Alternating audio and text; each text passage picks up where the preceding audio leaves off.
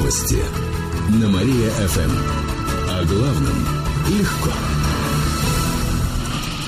Здравствуйте, в прямом эфире Катерина Измайлова. В этом выпуске о событиях в жизни города и области. Штаб волонтеров, которые ищут пропавших мальчиков, открылся в Кирове. Он находится по адресу Советская, 29, это недалеко от набережной. Сегодня волонтеры расклеят по Кирову объявление. Для участия приглашают всех кировчан. Через объявление жители областного центра оповестят о пропаже детей, сообщат их приметы и попросят о помощи. Об этом сообщается на официальном сайте поискового отряда «Лиза Алерт».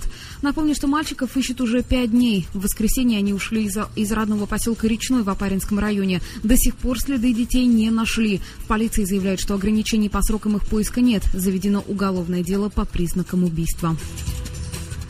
Новый дом начали строить для жильцов аварийных зданий. Накануне город администрация заключила контракт с подрядчиком.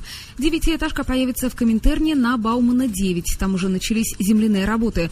Дом будет готов к августу 2014 года. На него уйдет более 140 миллионов рублей из городской казны.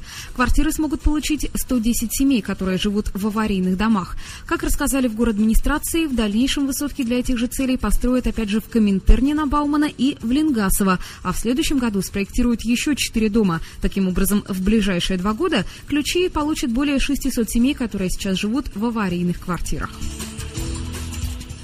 Кировские дороги признали одними из самых худших в стране. Одна из транспортных компаний Москвы составила рейтинг городов с самыми плохими дорогами.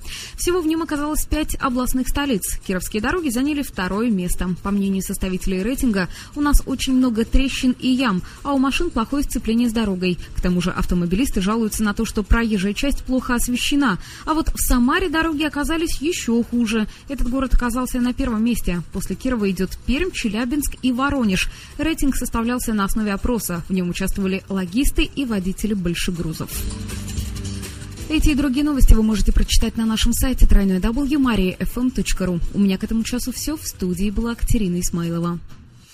Новости на Мария-ФМ. Телефон службы новостей Мария-ФМ 77 102 и 9.